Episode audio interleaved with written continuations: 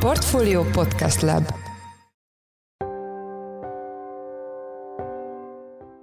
Üdvözlök mindenkit, ez a Checklist, a Portfolio napi podcastje április 20-án szerdán. Ebben a podcastben munkanapokon lapunk elemzői és más szakértők segítségével dolgozzuk fel a nap meghatározó gazdasági, pénzügyi témáit. A mai műsor első részében a gyermekvállalás előtt állók körében nagyon népszerű babaváró hitelről beszélünk, mivel a kormány áprilistól átalakítja ezt a konstrukciót. A bankoknak elvileg csökken a marzsuk, tehát kevésbé meg a babaváró hiteleket kihelyezniük Ugyanakkor kicsit árnyalja a képet az, hogy van ez az 1,3-es szorzó, ezért amikor emelkedett a kamatkörnyezet, akkor nem csak a kamatok emelkedtek, hanem a banki kamat felár is emelkedett. A változás fő elemeiről és érintettjeiről Palkó Istvánt, a portfólió pénzügyi rovatának vezető elemzőjét kérdeztem. A második részben a jövő bankolásáról lesz szó, ahol elkezdtek megjelenni a mesterséges intelligencia megoldások, amiben Magyarország nemzetközi összevetésben sem áll rosszul. Én Pitner Gábor vagyok, a Portfolio Podcast Lab szerkesztője, ez pedig a Checklist április 20-ai adása. Talán az egész világon egyedülálló hitelkonstrukció a hazai babaváró hitel, ahol gyermekvállalás mellett a futamidő végéig kamatmentesen lehetséges akár 10 millió forint felvétele. Az utóbbi időben azonban csökkent az érdeklődés a termék iránt, és most a kormány is belenyúl a programba és változtat a feltételeken. Hogy pontosan mik a változások, arról Palkó Istvánt, a portfólió pénzügyi rovatának vezető elemzőjét kérdezem. Szia István, köszöntelek a checklistben. Szia, köszöntöm a hallgatóinkat. Mit kell tudni erről a hungarikumról, nevezhetjük így, mitől egyedülálló a világon ez a konstrukció? Igen, teljes mértékben mondhatjuk, hogy hungarikum, nem ismerek olyan hitelkonstrukciót, ami akár csak egy kicsit hasonlítana a babaváró hiteltermékre. Három fő sajátossága van, amit érdemes kiemelni. Az első az, hogy a futamidő végéig kamatmentesen vehető igénybe, abban az esetben, hogyha 5 éven belül megérkezik egy új baba a családba. Egyébként fiatal házas párok vehetik igénybe, ahol a, a női fél 41 év alatti. A másik fő sajátosság az, hogy a hitel az nem csak kamat támogatott, hanem állami támogatással alakulhat át akár egy az egyben. Ez akkor lehetséges, hogyha három új gyermek születik, de részben akkor is átalakul támogatássá, állami támogatással, hogyha megszületik a második gyermek. Ebben az esetben az aktuális tartozásnak a 30%-át engedik el. A harmadik fő sajátosság pedig az, hogy a hiteltörlesztését fel lehet függeszteni. Minden gyermek érkezése esetében három évre lehet kérni ezt a felfüggesztést, ikrek esetében egyébként ez öt évre meghosszabbítható. Az elmúlt években mekkora volt az érdeklődés a babaváró hitel iránt? Mi lett ennek a konstrukciónak a szerepe a magyar hitelpiacon? Nagyon népszerű a hitel, köszönhetően annak, hogy kamatmentes tényleg azok számára, akik öt éven belül gyermeket vállalnak, de további előny az, hogy teljesen szabott felhasználású, lakáscélt sem kell hozzátenni, és a banki oldal is eléggé szereti, annál is inkább, mert viszonylag jó kamatmarzsot tud realizálni rajta a bankszektor, és az MNB elemzései alapján olyan rétegekhez is eljutnak vele a bankok, amelyekhez a lakáshitelekhez, vagy lakáshitelekkel, vagy a személykölcsönökkel nem tudnak eljutni. Például a, a kihelyezett babaváró hitelek 20%-a olyan családoknak ment, amelyek jövedelmi szempontból az alsó 40%-ba tartoznak. A személyi kölcsönök, banki személyi kölcsönök, illetve lakáshitelek esetében ez nagyon nem jellemző. Az elmúlt években az elején a konstrukció bevezetése után volt igazán népszerű a babaváróhitel, akkor évi 700 milliárd forint környékén helyeztek ki belőle a bankok. Az elmúlt években azonban ez 500 milliárd forintra csökkent.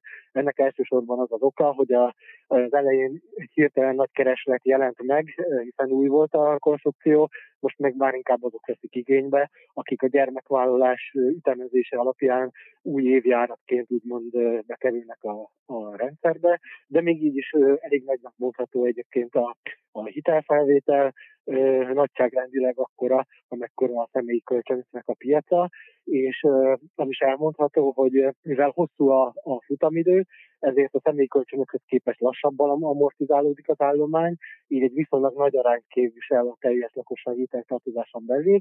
A bankok háztartási hitelállományának már a 17%-át teszi ki. A témában írt cikketben a kamat támogatás mértékének változásáról olvastam, ami eddig 4% volt. Mitől függ ennek a kamattámogatásnak a mértéke? Mennyinek kellene lenni mostantól?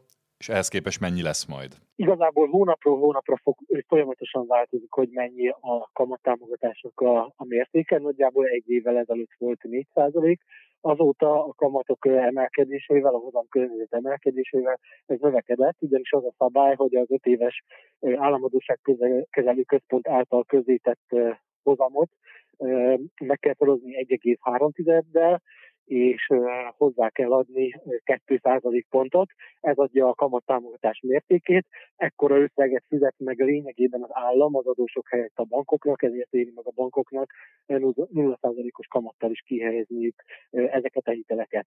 Április 29-től azonban megváltozik, az azt követően benyújtott hitelkérelmek esetében már nem az AKK hozam szorozva 1,3-mal plusz 2% pont lesz ez a, ez a kamattámogatás mértéke, hanem ez az utóbbi, ez a 2% pontos felár, ez 1% pontra változik.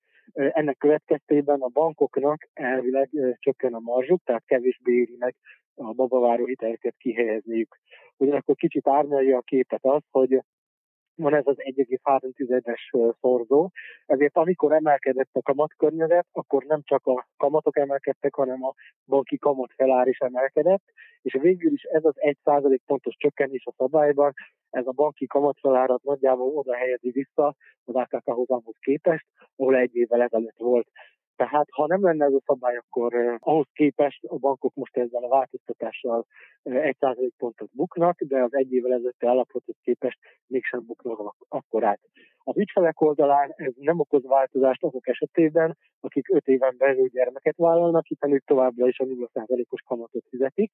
Azok számára azonban jelent változást, akiknél 5 éven belül nem érkezik meg a baba. Ők ugyanis már számukra kifizetett, vagy helyettük kifizetett kamatot, kamattámogatást, nekik vissza kell fizetniük, hiszen nem teljesítették azt az elvárást, amit a kamattámogatásért cserébe az állam felállított. Ennek a mértéke a mostani kamat környezetben 3,8 millió forint környékén lenne. Ez azokra vonatkozik, akik akik májusban fogják felvenni a babaváró hitelt, pontosabban vonatkozott volna, jött ugyanis ez a változás, és ez a 3,8 millió forintos összeg, az 3,3 millió forint környékére több mint 400 ezer forinttal csökkent.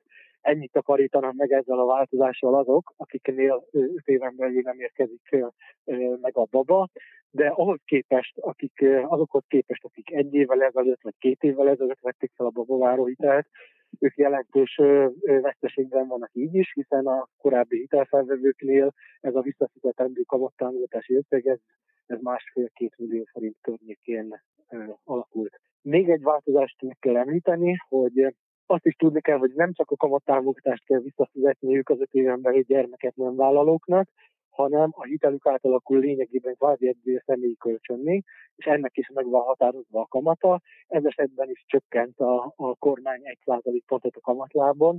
Ennek következtében a várható úgymond büntető kamat, ennek a személyi kölcsönnek a kamata, de 1% ponttal alacsonyabb lesz, mint ebben az emelkedő hozamkörnyezetben lett volna. Ugyanakkor itt fontos azt is megjegyezni, hogy ennek a leendő kamatnak a, a százalékos mértékét pontosan még nem ismerjük, szemben a kamat támogatás összegével, mert hogy azt majd az akkori hozamkörnyezet fogja eldönteni. Ezt a kamat támogatást ugyanis 5 éves kamatperiódussal számolják ki.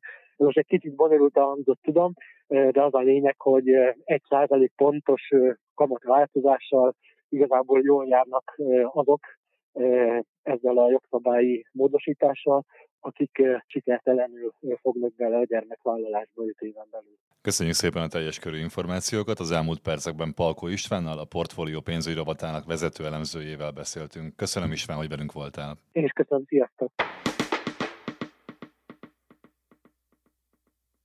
Már a korábbi portfólió konferenciákon is hallhattuk a bankvezetőktől és az IT szakemberektől, hogy a mesterséges intelligenciának fontos szerepe lesz a jövő bankolásában. Arról, hogy jelenleg hogy állnak a bankok az ilyen fejlesztésekkel, Tonács Attila, a portfólió pénzügyi rovatának elemzője írt cikket, és Attila most itt van velünk telefonon, üdvözöllek a checklistben. Szia, én is üdvözlök mindenkit. Hogyan határozzák meg a szakemberek a mesterséges intelligencia fogalmát, mondjuk a bankolásban? Ö, nem egyszerű meghatározni, hogy pontosan ö, mitől is lesz egy mesterséges intelligencia, intelligenciának címkézett projekt ö, valóban az, de az igazodási pontként szolgálhat, és ebben így a legtöbb szakértő is egyetért, hogy ezek az eszközök általában rendelkeznek valamiféle öntanulási funkcióval, tehát gépi tanulás, természetes nyelvfeldolgozás. Hogy állunk ebben itthon, és mondjuk nemzetközi összehasonlításban? Ha most én besétálok egy bankfiókba, vagy megnyitok egy netbankot, akkor milyen mesterséges intelligencia megoldásokkal találkozhatok? Szakértők között konszenzus van abban, hogy a hazai piac nemzetközi szinten elég jól fel tudott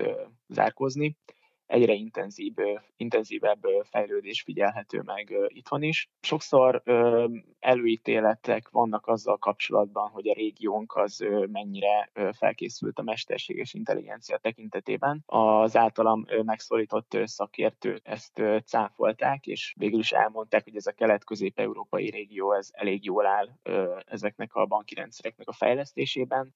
Magyarországgal kapcsolatban még annyit érdemes megjegyezni, hogy ez annak ellenére van így, hogy a magyar nyelv feldolgozása, a komplexitása miatt nem egy egyszerű feladat. Ez okozott kihívásokat az elmúlt időszakban. A másik kérdésedre a válasz, hogy ha besétálsz egy bankfiókba, vagy megnyitod a, netbankot, mobilbankot, akkor általában különböző ügyfélkapcsolattartást, illetve ügyfél akvizíciót segít megoldásokkal fogsz találkozni, ilyenek például a, a chatbotok, ez tulajdonképpen az alkalmazási területnek az első generációja.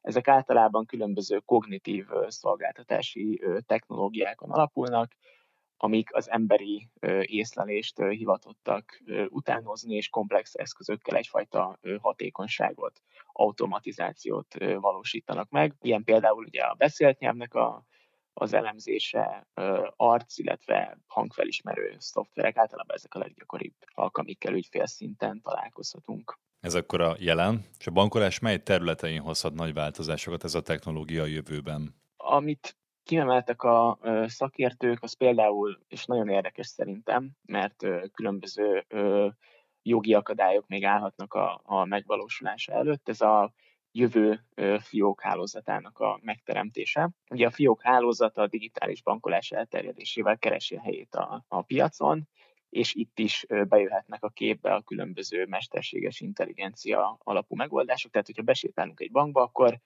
rengeteg adat keletkezhet rólunk tulajdonképpen, rengeteg mindent meg lehet figyelni. Érzelmeinket, hogyan használjuk ki a teret az adott fiókba hasonló, és ebből különböző következtetéseket lehet levonni. Ezek persze rendkívül érzékeny adatok, és ezért is lesz szükség egyfajta jogi adaptációra ebből a szempontból. Tudnál mondani valamilyen példát arra, hogy, hogy a bankfiókban milyen mesterséges intelligencia lehet majd az ügyfelek hasznára? Van egy szingapúri megoldás, ami tulajdonképpen egy ilyen arcfelismerő rendszer alkalmaz, ami alapján megmondja az embernek az életkorát, különböző adatokat lehet betáplálni, amit egy algoritmus segítségével elemez a rendszer, és különböző személyre szabott banki termékeket tud ajánlani az ügyfélnek. Lehet hallani mostanában az OTP-nél egy épülő szuper számítógépről, illetve arról is, hogy az MNB-hez is betette a lábát a, a mesterséges intelligencia. Erről a két dologról lehet már tudni valamilyen konkrétumot? Igen, az OTP egy rendkívül nagy teljesítményű számítógépet fejleszt most. Az ITM-mel és a Samba Nova Systems-el közösen. Ennek az lesz a célja, hogy létrehozzon egy, ugye korábban már említettem, hogy a magyar nyelv feldolgozás az nem egy egyszerű feladat, ez egy olyan nyelvi, egy olyan nyelvi modell létrehozása lesz a cél, amely képes lesz hatékonyan értelmezni a magyar szöveget, illetve óriási mennyiségű adatot tud feldolgozni, és ami szintén nagyon fontos, hogy ezt házon belül ö, fogja megtenni, ami ö, kiberbiztonsági szempontból sem utolsó dolog. Az MNB-vel kapcsolatban pedig ö, Fájkis Péter elmondta, hogy ö, sok hazai bankot is megelőzve tudott ö, a jegybank egy ö, gépi tanulásra ö, épülő ö, chatbotot ö, implementálni a működésébe, és további gépi tanuláson, illetve neurális ö, hálón ö, alapuló megoldások fejlesztésében gondolkoznak. Ezek hatékony támogatást tudnak nyújtani gazdasági előrejelzésekhez, nagy mennyiségű dokumentum feldolgozásához, illetve az ügyfélszolgálati munkában is jól jöhetnek. Hát ezek a fejlesztések izgalmasan, talán egy picit félelmetesen is hangzanak. Köszönjük szépen! Az elmúlt percekben Tonát Attila, a portfólió pénzügyi rovatának elemzője volt a vendégünk. Köszönjük Attila, hogy itt voltál velünk. Én köszönöm.